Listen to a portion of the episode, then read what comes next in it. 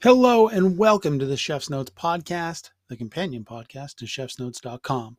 My name is Chef Ben, and today I will be sharing with you a recipe for cheesy breakfast polenta. Now, polenta is an Italian dish that is essentially porridge made with ground dried corn. Today we'll turn that dried corn into cheesy breakfast polenta. You may be thinking, hey, isn't that grits? The answer is no. Grits are made with hominy, which is dried corn that has been treated in an alkaline solution to make it more easily digestible.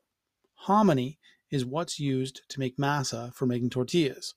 Cornmeal is simply dried and ground corn that is untreated. So essentially, it's just worse. it's just worse for you, I guess. Make sense? Italians have been making this kind of dish since ancient Rome and probably beyond. So it makes sense that when corn arrived from the New World, they used it to make a dish they knew well. I'm very excited to share this recipe with you, so let's get to it.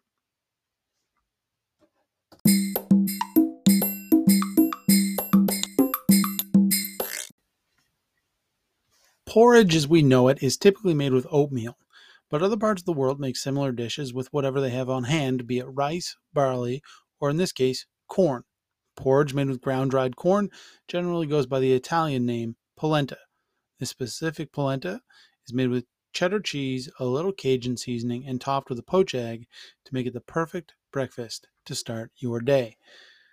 The ingredients you need, well, let's start with this. It should take about 10 minutes prep time, about 10 to 15 minutes cook time for a total time of 20 to 25 minutes. And this recipe serves two people. Ingredients half a cup of cornmeal, two cups whole milk, two tablespoons butter, half a teaspoon Cajun seasoning, half a cup grated cheddar cheese. You could also use like uh, pepper jack cheese or like a mixed cheese, salt and pepper to taste, two eggs, and two teaspoons white vinegar. Instructions Break the eggs into two ramekins and add the vinegar. The vinegar is going to help set the eggs so when you poach them, they stay together a little better. Fill a medium pot three quarters full with water and put it on the stove on high heat. Pour the milk into a second pot and put it on the stove on medium high. Once the milk is just under a boil, whisk in the cornmeal and Cajun seasoning. Reduce the heat to medium low and whisk until the polenta is the texture of scrambled eggs. This will take about 10 minutes. I suggest setting a 10 minute timer. When there are four minutes left of the timer, put the eggs in the water. Now, once the pot of water, and just gently pour the eggs in the water.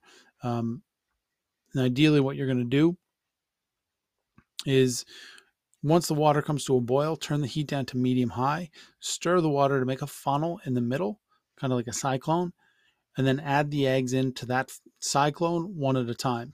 Cook the eggs for four minutes, then scoop them out of the water using a slotted spoon.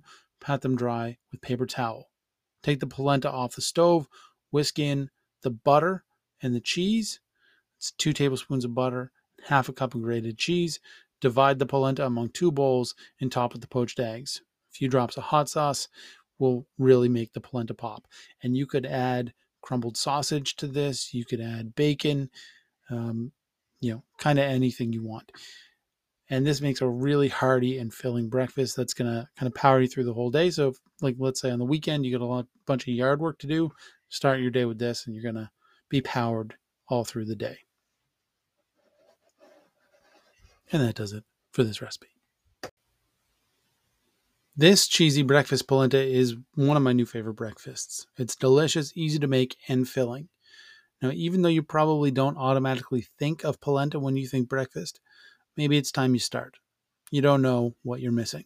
Now, thank you so much for listening to this episode of the Chef's Notes podcast. I hope you enjoyed it. And if you did, remember to leave a rating on the podcast wherever you listen to it. Share with your friends.